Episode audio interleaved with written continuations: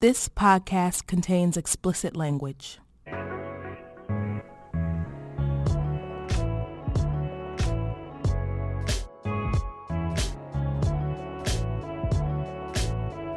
What's good, everyone? You're listening to the Post Bougie podcast. I'm Gene Demby, G D.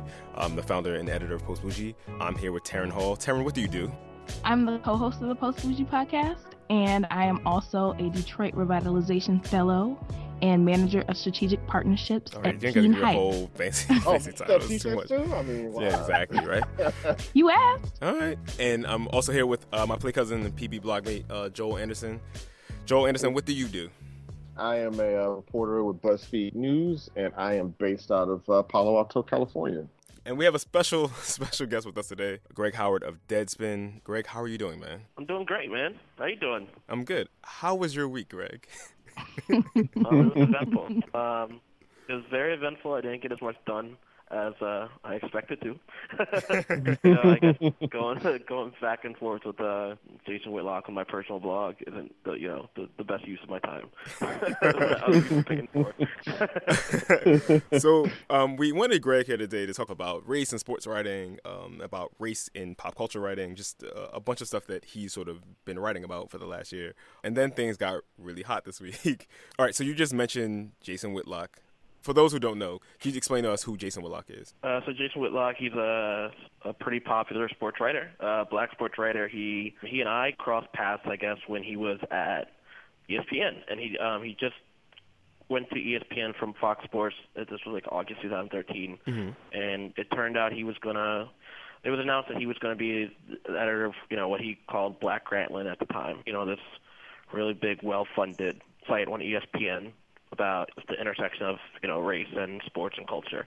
And it sounded dope, and, uh, you know, two years later, he had trouble, you know, getting, I mean, not trouble, he failed to get it off the ground. Black Grantland, which is now, is actually officially called The Undefeated. The Undefeated.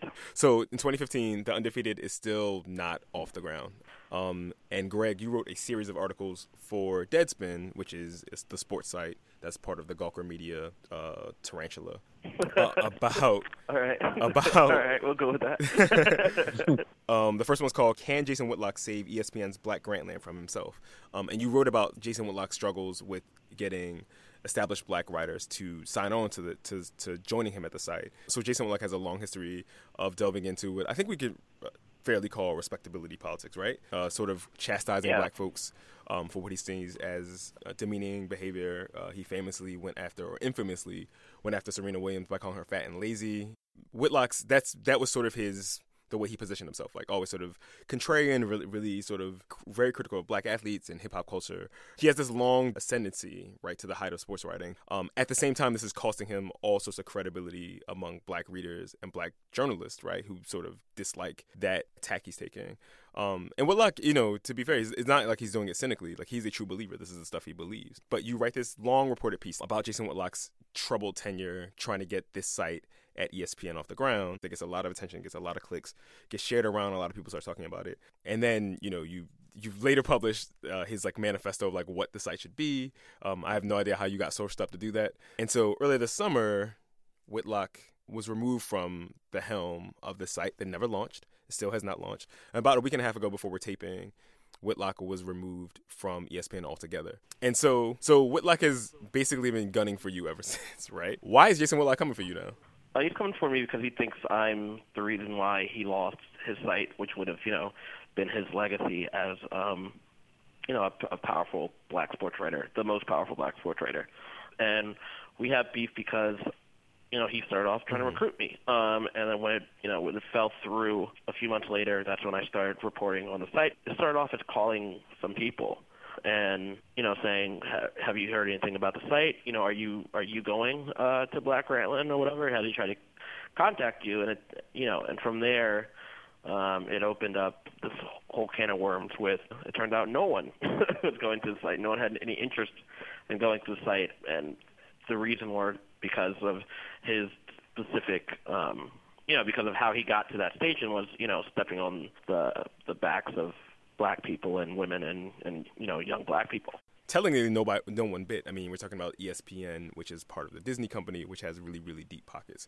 And so presumably these are, prote- are attractive gigs at this Black Grantland site, but they had a hard time filling it. Yeah, you literally couldn't pay people enough to go, you know?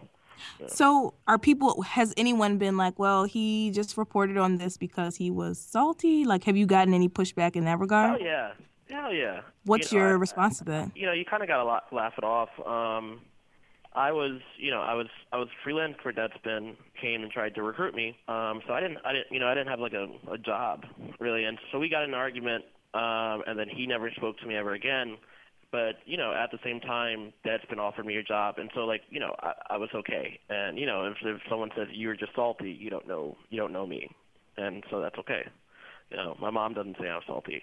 So, you know, it's right. fine. You know, n- none of this is out of hatred or anything. I think the best answer is that it literally, this whole thing literally started with what's going on with that site. That was supposed to be dope. You know, let me, you know, I still am interested to see, like, what happens to it. And then, you know, calling, you know, some of my friends, really, you know, like, you know, other young Black people and people saying, you know, there's no way I'm going to that site, you know, and, you know, and so it's not, it, it was never a um, vendetta or anything like that. The last thing I wanted to do was write about Jason Whitlock again, but we got a tip that was too good. Mm. Um, what was the tip that you got? Um, that he is um, a terrible manager and a terrible editor and uh, just a nightmare of a person. And I said, oh, you know, because that's when we report on uh, media, on sports media. So, you know, I, I ran I ran down the tip from, you know, a couple people. I spoke to a, a few people. And from that, I realized it was a big story. And I realized that if anyone can do it, it's it's going to be me. I wasn't going to hand it off to anyone because, I, you know, I know more about him. And, you know, from the first time I wrote an article on him, you know, so the I was the best one to write this article. Right. Do you think it's fair yeah, when he sa- when he says that, I mean, I know a lot of people have said that you're the proximate cause for him, you know, not being uh, in charge of that site anymore. Do you think it's fair when he says, well, actually, E S P N is going through a culture change now, and they're shedding a lot of big names, you know, Keith Olbermann, uh, Bill mm-hmm. Simmons, um, you know, Colin Cowherd among them. Do you think that that's fair? Well, is much a part of it, or or, or, or no? Um, I mean, I'm sure it is. They all, you know, they all left, or, you know, uh, for different reasons. Um, I'm sure they are spending a lot of money, but, you know, they're. I think they're trying to cut three hundred fifty million dollars over the next two years. I think, you know, they could cut all the big talent and not even make a dent. You, you know, like um, Whitlock, I think, was making just under a million dollars, I believe, a year. So it's not like it's not like they're reaching there, you know, to make these cuts. Um, Whitlock had to get out the paint because Whitlock failed. You know, and that's why his big name got out, because they gave him a site for two years and he, he couldn't make a website in two years. You know, Fox Sports made him a Tumblr for his own, of his own, and they got it up in a day, you know. so, uh, you know, it was obviously with him at the helm, he couldn't, you know, he couldn't get it together. That's why he was gone. You know, I think it's coincidence.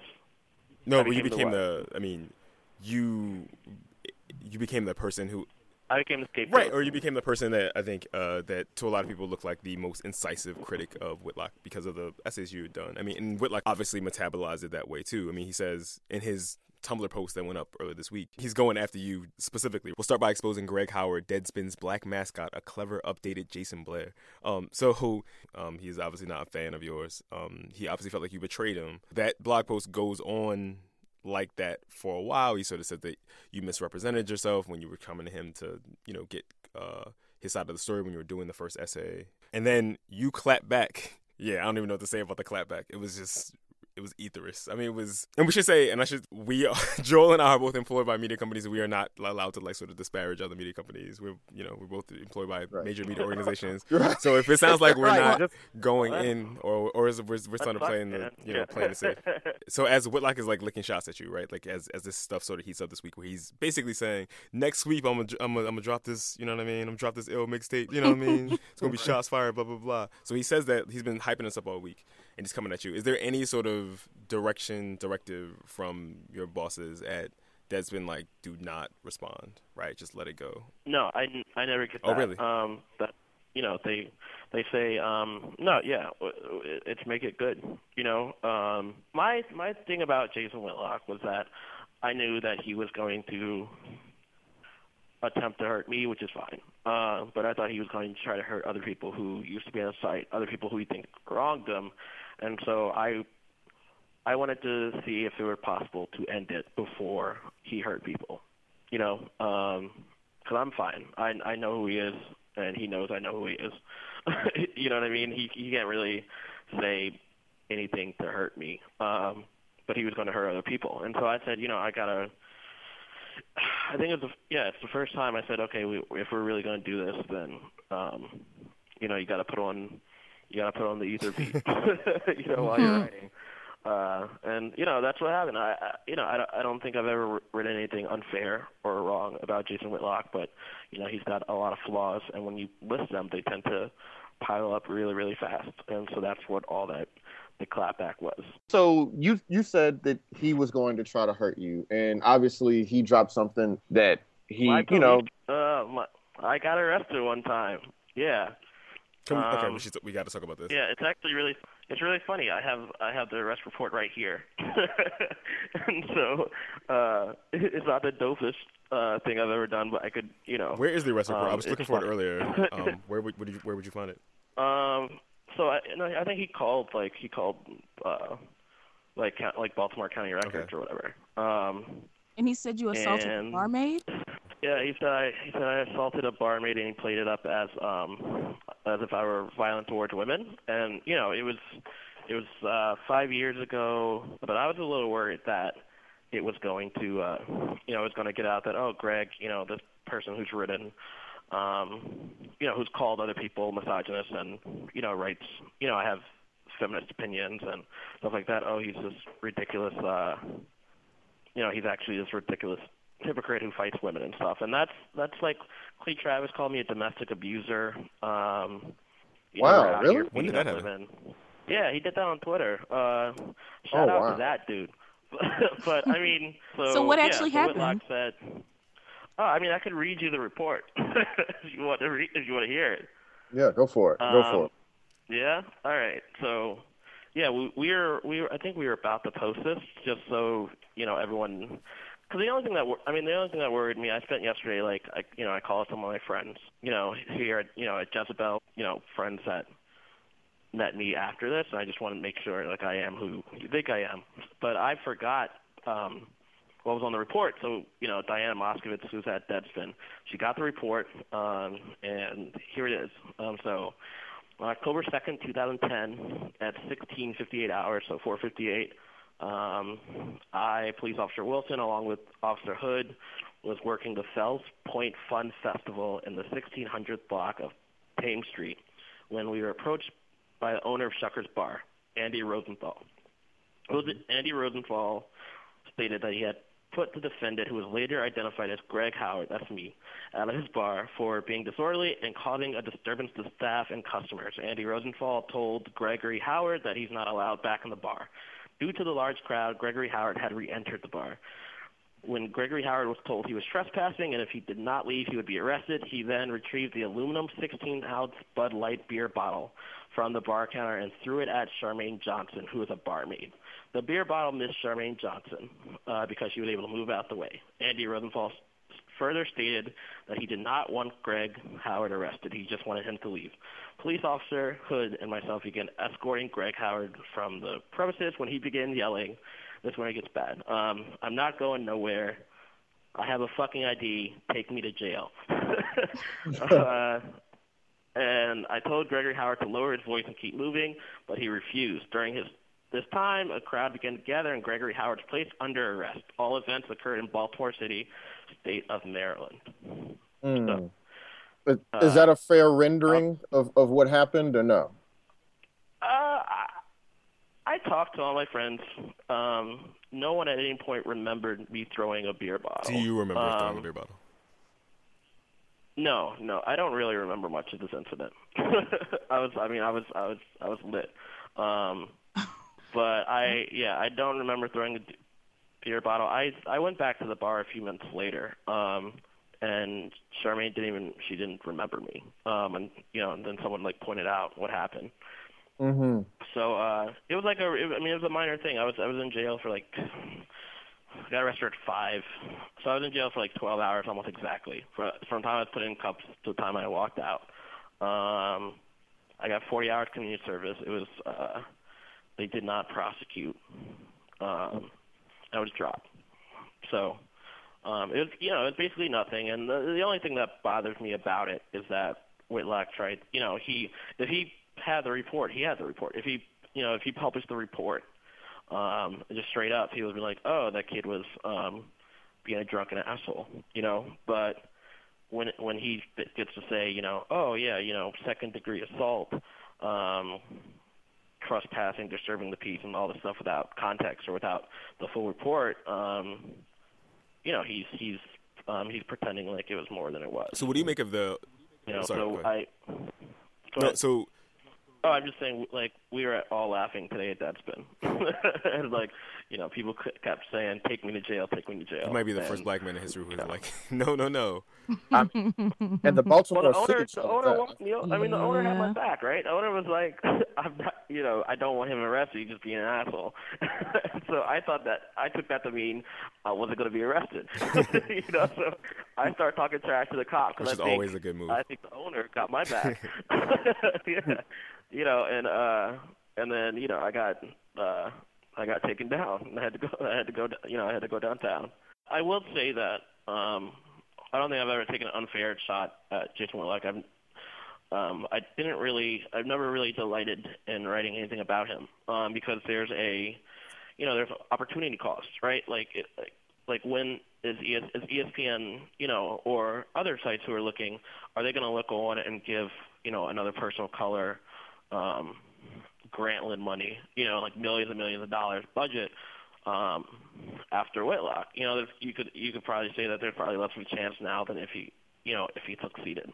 Um, you know, there the biggest thing about it is that because he couldn't get any of these big name people, like, you know, Ta-Nehisi Coates, because he couldn't get any of these guys, um, he went, you know, he hired mostly older writers that that. their career sort of stalled a little bit, or, or younger writers who were just starting out. And so, you know, they're like six or seven um, kids there my age, I'm twenty-seven, or yeah. younger, uh, that, you know, that they did, they wrote, you know, two or one or zero things in three right. years. You know, that's that's that's terrible. You know, that, that can be traumatic for their career, you know, like, um, and their development. One of the biggest tragedies of this has been the fact that there are all these young, talented black folks um, who thought this would have been the springboard to a thing um, and have just sort of been languishing in purgatory for the last two years of their lives. And he never apologized to him. You know, like he never once said, I screwed you guys over really bad. Um, and that, that, that, that to me gets to me because that was one hundred percent going to be me. I, you know, I was already, I mean, he was like, we were so, it was such a uh, done deal that when Deadspin offered me a job, I went to Jason Whitlock, and I was, like, straight up with Tommy Craggs, who was the editor then. I was like, I think I'm going to go to this Black Grantland thing um, because it just seems like, you know, more money, more opportunity. When Deadspin, so when Deadspin offered me a job, I didn't want to take the Deadspin job with my foot, you know, half one foot sure. out the door already. And so I asked Whitlock, I was like, hey, Jason, what should I do? And he was like, you know, maybe you should take the money, uh, you know, but if, if you feel uncomfortable doing that, you know, because we're going to have this off the ground in a few months, if you feel uncomfortable do that, I'll give you five thousand dollars, and then you can just pay me back whenever, or ten thousand dollars, sorry. You can just pay me back whenever. And yeah. so it, it really came, like, I thought this was the greatest dude in the world because I um he was just going to give me money. We never even met. To this day, we've never met huh. in person. Um huh. So, yeah, so he was on the, he, you know, I'm in New York, he's in L A, and, yeah, I can give you ten thousand dollars right now to just sit on your ass until I get this off the ground, you know, and it just turned out, it was like, would you rather someone give you ten thousand dollars or would you let, rather someone let you borrow ten thousand dollars, you know, and so I said, I'd rather someone just give right. it to me, so that's why I left with Deadspin, you know. Do you think that you exposing Whitlock and kind of in the process, like, some of his, the E S P N uh, leadership as well. Do you think it's made you radioactive in any way? I know you're good at Deadspin, but like, have you had any pushback from other media entities? Are you worried about how other folks will perceive you going forward? No, I don't. Um, you know, I I think people, either already knew who Jason Whitlock is or now know. Um, I think people, you know, who I guess what potential employers or whatever, uh, you know, know who I am and know other work that I've done. Um, I, you know, I've, I I never took, I don't think I've ever taken an unfair shot at him. You know, um, I basically showed what was going on and showed who he is. Um, if it's bad, it's because he sucks. It's not because of anything I did. You know, so I, I don't feel radioactive. Um, no, I mean, you know, on a practical level, um, you know, people who would be in charge of editing have, you know, been like, good job. You know, so I don't, I don't think so. I think, I think uh, Whitlock's radioactive now, which is, uh, you know, I think he's borderline unhireable. Um, and that's why he's at Fox Sports. It's just really weird, and I mean, just kind of the, to to because I just made I, I remember you you remember Greg, and you know, I guess it was around two thousand six. Well, I think the first time that Jason Whitlock really got on a lot of people's radar, I mean, irrespective of the the Drew Bledsoe incident, and you guys can Google that if you want, but is when he went after Scoop Jackson. And that's why I kind of think this is like really really interesting, because it was about two thousand six, maybe two thousand five, when he went. He and Scoop Jackson both worked uh, at E S P N Page Two. He went after Scoop uh, Scoop Jackson because he was bojangling, that he was, you know, basically compared him to Flavor Flav. And in fact, I, one of the quotes is like, "It's about time we as black people quit letting Flavor Flav and the rest of these clowns bojangle for dollars. There's going to be a new civil rights movement around black people, and the black and the people bojangling for dollars are going to be put in check." And I just like I think about that today, and I'm just like, man, like, has somebody talked to Scoop Jackson about like what has happened as a result of this? Because I just, I just kind of find it like really poignant that like, I don't, I don't think that like, you know, Jason Whitlock's career is over by any stretch of the imagination. He's still a millionaire. He still has a platform that a bunch of us would be envious of having, but like that, like it kind of seems like the end of an era. And I don't even know like if that makes any sense to you all, but like, do you all feel that at all? I kind of feel that way, really. Um, I, I was ta- I've been talking to a few people about this, and um, you know, when uh, it's a, it's a specific type of sports writer, right? It's like probably mid forties and up, um, who kind of came before the internet, who um, kind of got to say all this ridiculous shit, and I think it, you see uh, how people used to look at, at race and at and at gender and at you know and at and athletes. Right, and and how they used to speak about it, and before you couldn't pull that shit off anymore because you know there's stuff like Twitter which um, levels the playing field, you know, and people can reach you. Back in the you know and there you know back in the day, if you put a column in the newspaper or something like that, it, it didn't matter if it was the dopest thing ever or the worst thing ever. People couldn't reach you and talk to you, uh, specifically not in public forum, you know. So I. I, I I think that it is it is sort of the end of the era of an era because um, people can call you out, you, you know, in a way that they can't before. They can hold you accountable in ways that you can't, and I think you're forced to.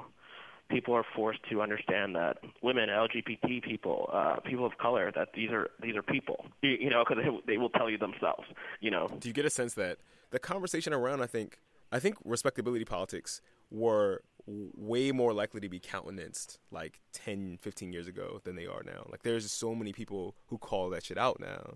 You know what I mean? And I feel like a lot of people got, have been got caught out there in the last ten years or so because they were still saying the kind of stuff that would have been perfectly, that would have never gotten any pushback in two thousand even, right? Like, you know, if Bill Cosby gave the pound cake speech today, I mean, obviously Bill Cosby has a whole bunch of other problems, right? But like if, if the pound cake speech was said speech today, was happened today, it would be, I think, widely condemned, right? But like back then really? It was like, you know, people held it up as like, maybe we should talk about this very smart thing that Bill Cosby said, right? No, really. Joel, you, you so? sound surprised. No, no, no, no. Because I actually, I actually think that there's a huge appetite for that. And I think, you know, one... Still? Well, yeah, because yeah. I, I, I, one thing I, one thing I'll say, like, you know, for... Bomani Jones is, from my view, is like probably one of the, if not the smartest dude talking about like the intersection of race and sports and culture, right? And I completely agree. Yeah, and H-Town, you know, and uh, so he, and he uh, did a Q and A with the Washington Post uh, blogger, the D C sports blog guy, about Kirk Cousins and R G three and sort of like the coded language around that. So just for, for your non-sports fans, Kirk Cousins and R G three are quarterbacks for the Washington Redskins. Yes. R G three is black. Kirk Cousins is white. R G three's had a, a really great rookie year, had a bunch of very bad subsequent years. He was replaced by Kirk Cousins. That's right, all. Yeah, that's Rich, all the background. R G three was great, then bad. Uh, uh, Kirk Cousins has been mediocre uh, at best through, you know, over the course of his career. And so, you right. know, Bomani talks about, like, you know, sort of like the language they use to describe those guys and, like, what, you know, why people aren't quite being fair with R G three. And I just retweet that. And then, like, I get, like, dozens of dummies in my mentions on Twitter. sure, sure, and, sure. And, like, I just kind of right. felt like, you know, for whatever, like, I mean, I do think that maybe there's an end of an era, but, like, I definitely think that, like, there's an audience for people that think that, like, hip-hop is bad, black athletes are lazy, um, women are just accoutrement to sports, like that they they should they're, they're cheerleaders or, like, sideline reporters, that they don't mm. have anything else to offer. Um, so I, I like I, I do think that there are, there are people that are willing to clap back, and, like, you know, in nineteen ninety-four, whereas, you know, Ralph Wiley may have, you know, had a much more limited platform to, like, you know, have a sort of a national audience. Like, now we've got a bunch of people that are willing to push back. I still think there are a lot of people that, like, love those, you know, love hearing that R G three is not smart enough to grasp the offense and, you know, really hasn't been working on his drop back, uh, you know, right. partner workouts. I think that, like, that, that sort of stuff is always going to be there. I don't think that's ever going to go away. Um, right. Yeah. Yeah, I think there's a, there's always going to be a market for people to, to bash, um, Uh, minorities, specifically, you know, black people. Um, they're they're all, you know, if some some people are white, some people are black, who will do it. But it's, you know, there there will always be a market for that. The problem for Jason Whitlock, I think, comes within the field, right? You know, where or, or just like within people like black like black people and white people and all the kinds of people who actually who actually read and who actually, you know, know what's going on. Whitlock's biggest flaw is that he. He does not know, which is which is fine, but he never tries to find out. He thinks he thinks respectability politics are the way, which a lot of really smart people, you know, have before. But uh, you know, but that that if that if that's not the answer. I certainly don't think that there's a non-zero number of people who still believe in respectability politics. I just feel like, you know, even, you know, I mean, think of, there's so many moments, some cultural moments that are built on respectability politics from, like, twenty years ago, mm-hmm. right? I mean, I was talking to Brenton Mock, shout out to Brenton Mock uh, at City Lab uh, the other day, and he was talking about listening to, this is thirty years ago, but he was listening to um, uh, Public Enemy, you know, Night of the Living Baseheads, and he was like, oh, when you actually listen to it now, I was like, this is really fucked up. It's like, you know, it's sort of really, really, really, um, you know, he's like, this is, this. I mean, it's a really, really um, scathing um, uh, critique of black folks for being trifling and, you know, you know, and being insufficiently, you know, morally upstanding. And then you think of something like Niggas versus Black People with Chris Rock, oh, right? Yeah. Or you think of the, the, I mean, all of these things were things that were held in good standing, you know, that, like, and they were, like, in the center of the culture. And I just don't think, I still think that, I do think, obviously, that those things inform our politics, black politics, in a lot of ways, right? Obviously, I mean, I'm not going to go into the Million Man March that was here last week, but, like, um, it's still um, part of the politics. But I do think that there is, it is not as widely countenanced. And mm. I wonder how much of it was their f- folks. I think more people, like, are just w- woke, maybe. Mm. But that's yeah. what I mean, but, though, But it's right? not, I mean, like, I don't know, I, I don't. I feel like when I read my face, some Facebook comments, I'm still um, yeah. discouraged. I'm with Joel. yeah, it's uh, more people are woke, but not as many as maybe Gene thinks there are. Yeah, no, no, no. I, I, I, I don't think that they're, like, I certainly, like, your Facebook wall is always going to be a, you know, a cesspool of, you know, yeah, you know what I mean, like, all the people from high school, whatever. But, like, um, I do think that there are more people in, like, you know, like, Bomani Jones is not alone now. You know what I'm right. saying? Like, it's not, it wouldn't just be him saying this is some bullshit, right? You know what I mean? I feel like there's a lot of people who would be saying this is some bullshit. And I, and before, it would have been qu- kind of quiet. There have been a couple people saying this is some bullshit. And they would have been like, what do you know? You know what I mean? Right. And now it's like, I think it's broadly understood that, like, you know, I mean, the, Jason Whitlock says something like, uh, you know, reporting on police deaths of black people is overstated, which is something he said. Um, that's the kind of thing that, to me, speaks to someone who is not aware of where the conversation is now, you know? Like, right. um, or at least doesn't care where the conversation is now. I mean, but, like, what, like, Whitlock didn't have to get it out the paint at E S P N because of his politics, right? Like, they t- they brought him back. Uh, he didn't have to leave because of what he was writing. He had to leave because he was a, because he was a terrible editor and manager, and they gave him all this money. Right. He wasn't doing anything with it. But, like, that's a good point. I, I that's think a good it's point. Just the fact that we all, you know, we, we have jobs now where we can, where, you know, we can write. Um, and, and you know, there, you know, how many fucking black and brown people are at, at BuzzFeed. It, you, you know what I mean? Like, at, I mean, at Deadspin, at Jezebel, you look at, you know, all these places, you know, uh, where you do have, you have younger people and you have uh, browner people also giving opportunities to, you know, to, to, to write from their perspective and, and offer um, different alternatives to maybe maybe if black people act better, white people treat them better. You know, like the, there there are more voices out there who know that that's not the case. I was going back through, I think, the first article, and you mentioned, it was either the first or second one, you were talking about how um, one of the women writers had suggested something, and it just frightened me that he would take it so personally that she was, um, she wanted to write about the Marvin Gaye, Robin Thicke trial. Um, Robin Thicke and uh, was in a trial with Marvin Gaye's estate about the Blurred Lines song, um, maybe a couple years ago or so, and she wanted to write about it uh, because it was the, you know, race uh, and pop culture, um, and, and appropriation and all that stuff. Yeah, like. and so um, and so she had approached Whitlock about it, and he. Just the the way that he interpreted her following back up about it, just to see if it w- would even be worth reporting on. From what you wrote, that was kind of the most telling to me, because it just illustrated how, like, you if some if your boss went off on you like that and you were really trying to, like, do something new or uh, write from a different perspective, like you say, that, like, a lot of young black and brown writers get at some of these other platforms. That was, that to me in my mind, that stood out as the most um, frightening um, episode of him Whitlocking, I guess. What did Whitlock, what did he, what exactly did he, was he upset about in that case? He was upset because he said, we shouldn't do this. And when she's, like, his number two that E S P N hired, not him, and she's got, you know, she's got this, she's got editing experience. She's got this great resume. Some people be like, "All right, you know, you're gonna you're gonna help me out here." Whitlock is saying, "No, there there's a clear chain of command. I'm the I'm the number one guy. You're the number two guy." And so he, which is fine, which is, you know, his right or whatever. But he was trying. He denied her to put her in her place. He didn't deny her because it was a perfect. It was a perfect perfect story for that kind of site. You know, you know what I mean? Uh, You know, it's it's it's, it's hip hop. It's a throwback to the past. At Jason Whitlock, you know, he he wanted that. He wanted to talk about the past. It was, you know, it was, it was uh, black and, and, and white and, and music, and it was it was hot right then. And he said no because because Amy pitched it. That's why. Right. You know, well, if he well, came up with the idea, it would have been fine. Well, I, I guess, and I think, like.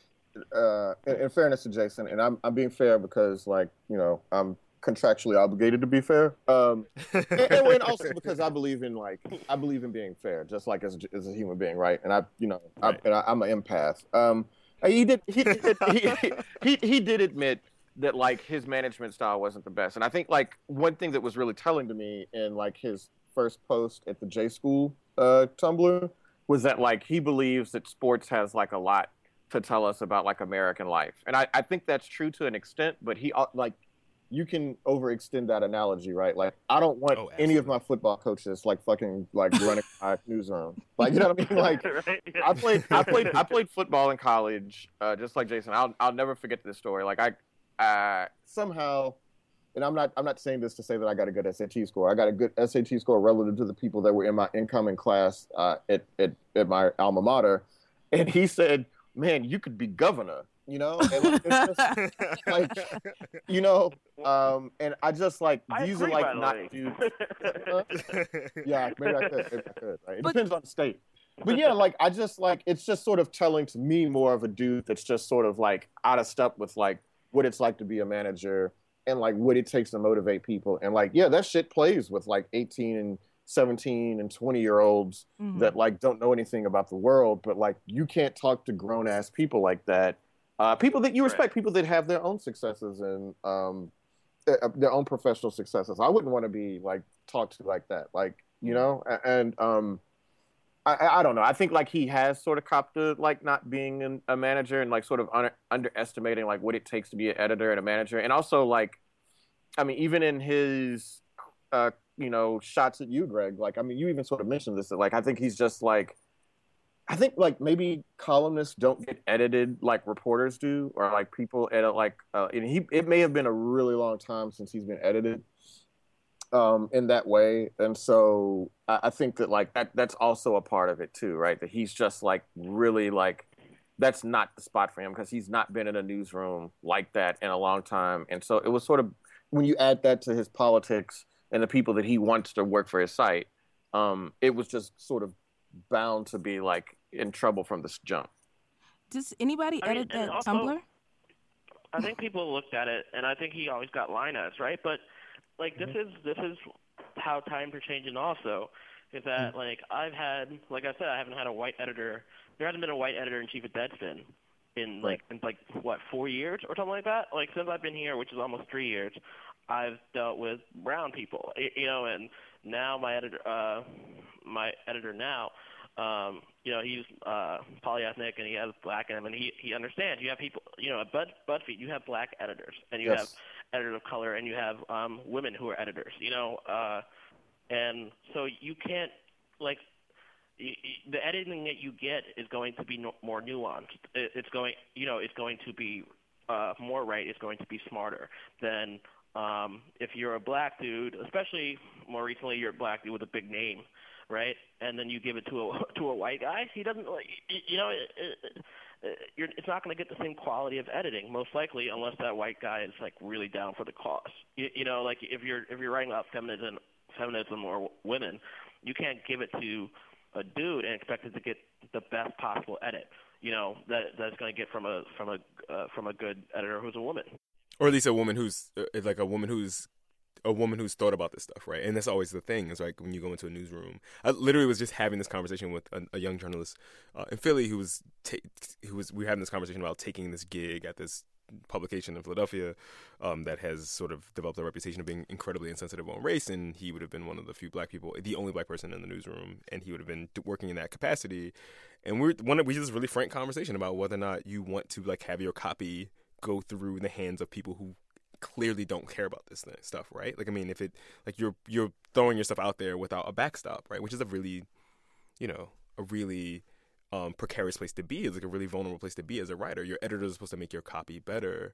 Um, and if you have editors who don't think about the stuff you think about, who don't care about it, you know, I mean, it, it, it matters. I mean, we're going to have a whole separate conversation about newsroom diversity here, but one of the things that matters that you, one of the reasons that matters that you have a bunch of brown people or a bunch of women or a bunch of queer people in a room is that everyone is not having the same experience. And somebody, you know, if, if it's just me in the newsroom and I'm like, black people love octopus. And somebody was like, that sounds legit. He knows what he's talking about. Um, right. If there's somebody else in the room. Is that calamari? Exactly right. Is it fried? I mean, get some hot sauce. But I mean, like, But if it was, if there were a bunch of people in there, like, uh, I've never heard that before. You know what I'm saying? Like, it would be, there would be, suddenly the thing is being sharpened, the thing is being pushed back again. You know what I mean? It's being right. refined. Yep. Um, right. and, and, the, and the premise is being shot down. And I don't think, I mean, clearly if you read Whitlock's J School post, I mean, the stuff he's saying about sports is kind of like romantic and not true, like obviously to us, I think. If you read the stuff you were saying about like, you know, sports operates as this sort of um, this place where diversity is, is celebrated and, and there's, uh, you know, and there's like racial cooperation and it's like, not really. Yeah. You know what yeah. I'm saying? he, but you know what? He, he's, something that really stood out to me was that he thought he wrote about sports and journalism as like really being able to like help us move towards the American dream and all this other stuff. And I want I was kind of like, what world is he living in? I mean, yeah, like I made the jerk off motion all the way through that. You know? I mean, it's it's insane. I mean, yeah. sports is race is race and racial stratification is endemic to sports, talk, right? I mean, talk, the, talk about paying college athletes and see like sort of the coded language that goes around that, right? Like talk about like.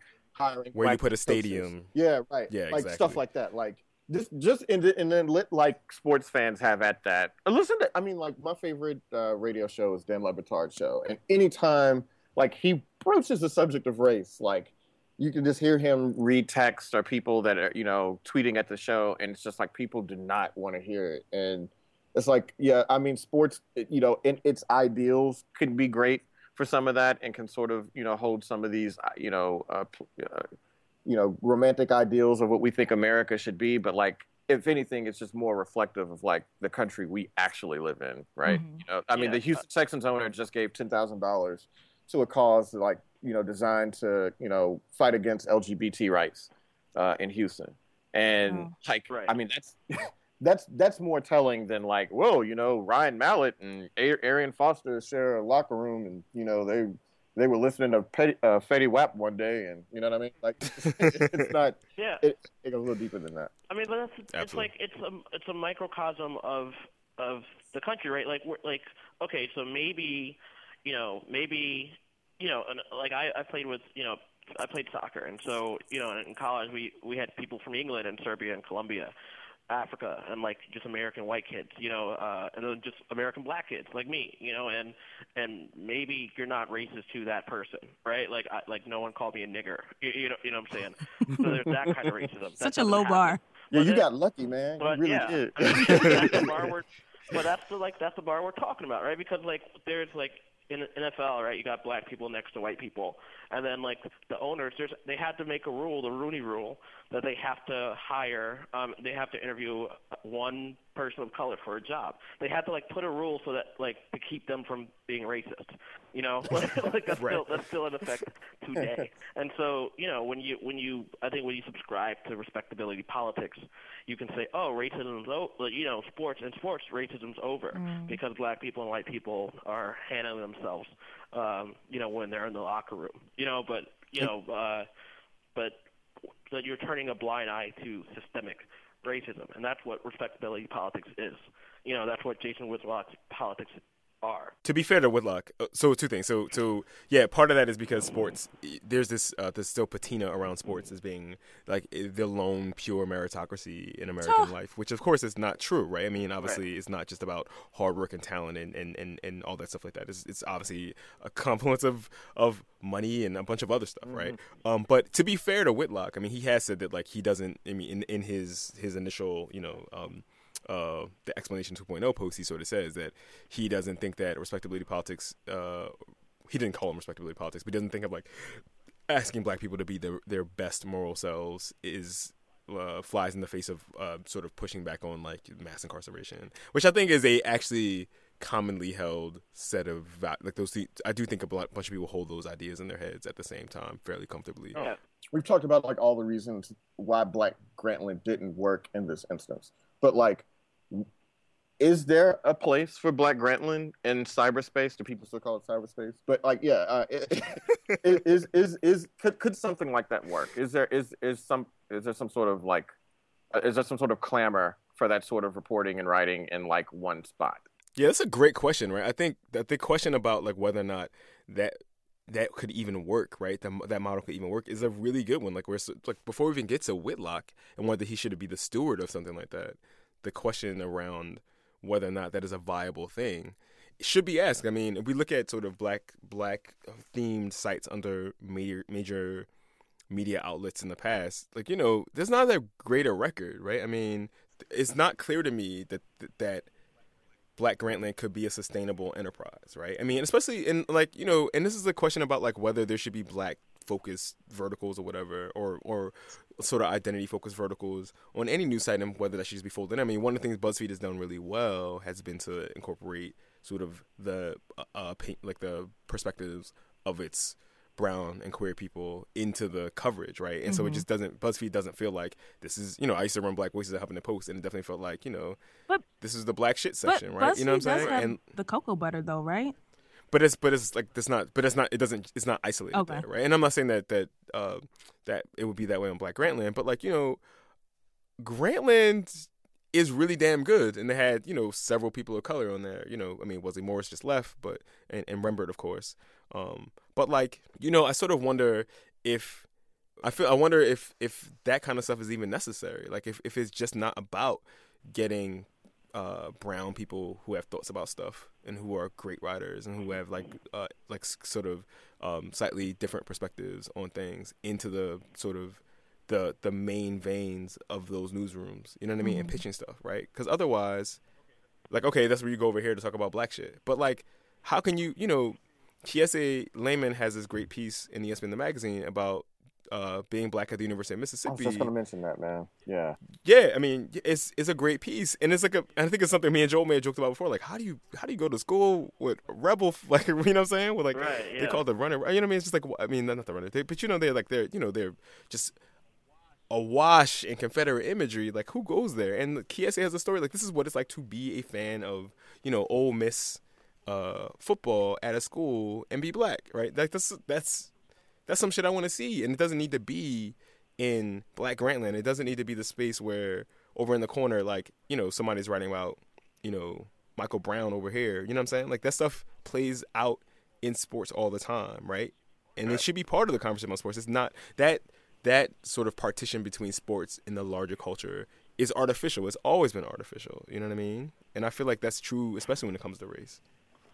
I'm I'm torn on it myself, right? Because Uh, it, I think the question, I mean, you know, if uh, you really need editors, maybe because they're L G B T or, or people of color, but like right now we're talking about like if you have black editors who are out there and citing stories to black writers and making decisions about, you know, about the vision of the site, I, I, I guess you, you don't, right? But like there aren't enough people out there who give a damn about black people, frankly, for like for that to be who work in a lot of places. You see that BuzzFeed, I think, you know, I write about black shit in Deadspin, and we run it right next to, like, you know, a, a puppy video or, or, or, you know, or dick pic or something like that. You know, you know and I have editors, you know, or, and it doesn't matter. But in most places you don't. And and, and also, like, you know, uh, if you if you say we're going to staff this place up with twenty black writers, now you're making twenty new jobs for people that might not have had an opportunity otherwise. You know? Mm-hmm. I, I, yeah. So I'm like, I'm I'm torn. We shouldn't need one, but we do, I guess. You know? Do you, though? I mean, would you, like, would you, okay. And this, I'm, oh, no, would you, I don't know. Would you, would you, no, I'm saying, like, given your druthers, like, let's say, like, okay, if there was black Grantland and it was Grantland, regular-ass Grantland, regular-ass Grantland, that's normative, I know, don't send me emails. Right. Uh, if there was black Grantland and, and, and regular-ass Grantland next to each other, um, and one of them, they were coming at you with the same money, right? Where would you go? Where would you want to go? I'm going to regular ass Grantland. This one, so okay, so okay, yeah. that's that's all I'm asking. Like, what? So if, if you like, where would you? Where would you think? Like, this is oh, where. So the white man's ice is colder, huh? Africa. Oh, right. That was the countryest thing I ever heard, y'all. Oh, I'm sorry. Nah, but it's. I mean, but I'm saying like, I feel like what Rembert has been doing over there and what Wesley has been doing over there has been sharp because. Um, because it's sort of like it is both like honest and smart and funny, and because it's in that space, it's like these are conversations that are complicated by where they live, right? Right. Um, and I sort of wonder if, oh God, I'm not trying to get in trouble here. Like I'm, I'm sort of wondering if not that like we need to integrate, we don't need these institutions. What I'm, I sort of wonder if a site like Black Grantland would ever have if it if it would ever be doing the things that they're already doing. You know what I'm saying? Um, E S P N, if it was ever, I don't think, I don't think at E S P N. I don't think it can happen and be good at E S P N or be what it's supposed to be. Um, and I think that's true. Somewhere. I think that wouldn't be good at any like any every time a major media organization decides they want to have a black site or a black thing. That's sort of how it goes. And so I wonder like. Outside of those things being standalone things that are run by black staffs or Latino staffs or whatever, I sort of wonder what, why those institutions just don't find black and Latino people to be part of, to fold into their their universe, as opposed to starting these own little, you know, triple A triple A leagues for black folks. Man, that's just so tough because uh, I, I agree with Greg that like, yo, we need. Like these spaces, right? I mean, I mean, it, it's just it, it's it's really it feels like a catch twenty-two or whatever, right? Like, I mean, uh, someone like like you can't you have to give it to someone who is like who is right. Uh, I, I mean, who is right thinking, right? And you have to have to be at a place where we're going to where maybe it, we care more about um, the content we put out than the bottom line, right? Because, like, at the, at the end of the day, um, black people are, like, twelve percent, right? You know what I mean, of, of the nation. So you're you're going to have a smaller audience. But also, you know, uh, is it going to happen at a somewhere where you can preach respectability politics, or where you think that those thoughts are, you know, are, are worthy of, of publishing? Are you really going to have a, a really great black site there? You know, you kind of, you kind of, I mean, it, and that brings up questions too, right? Because Grantland is operating at a loss.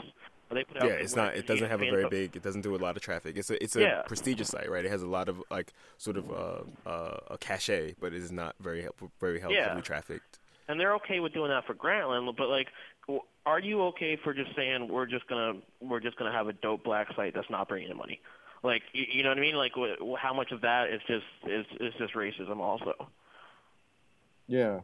No, I mean that's I think that's definitely true. I mean, man, it's just you just you you, you want to see that, right? Because I I like the world better when we have Ebony and Essence and the Root and the Griot, and you know we have these places that like. Are, are doing that sort of work. Um, I mean, like every, you know, most black people grew up and they had a grandmama or somebody that had like a bunch of ebonies in their house. You know what I mean? Um, right. Exactly. And it, it, it meant something. It meant something to like, you know, the February, you know, ten hottest black couples, you know, like that. Right. Um, or, or even like, there's even a, there's even, a, I mean, like not even to like marginalize like that. Like there's even a, a, a grander tradition of like black journalism, you know, going all the way back to Ida B. Wells, going back to the Chicago Defender, you know, doing the sort of work and reporting that, like, the major, uh, you know, media outlets weren't doing. Um, so, I mean, I think there is, I mean, like, I guess my thing would be, like, yeah, why the hell not? Like, why not? If they have the money to do it and they have the wherewithal to do it, then they should do it. Um, and, like, I guess, like, you know, ultimately the traffic and the advertising will, like, tell the story of whether or not it's working. Like, I actually, like, don't have a problem necessarily with, like, people preaching respectability politics because that's actually, like, it's not uncommon. A thing that people it's, believe. It's yeah. a thing. Like, you go home for the holidays, you talk to your uncles, you talk to your aunties, you know what I mean? You talk to, like, your average, you know, twenty-eight-year-old person that, you know, graduated six-figure job, something like that, to the, the very few among them, uh, black folks among us that have those sorts of positions that have that sort of influence, and you might hear them be like, well, you know, I worked really hard. Uh, you know, it'd, it'd be good if these guys would just get off of welfare and, you know, get into school. You know, I don't think that, like, it's that uncommon, right? So, right. Um, like, even even have a platform for that. It, it's not a problem, but I think you got to have something to push back against that, too.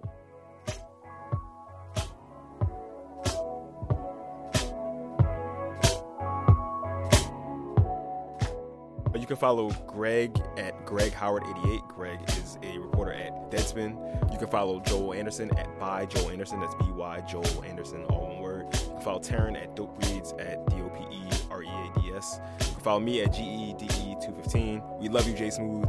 Um, see y'all in a week.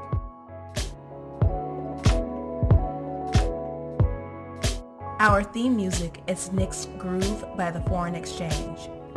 Shout out to our podcast producers, Channing Kennedy and John Ketchum. Holler at us. Follow Post Bougie on Twitter at P O S T B O U R G I E and like us on Facebook.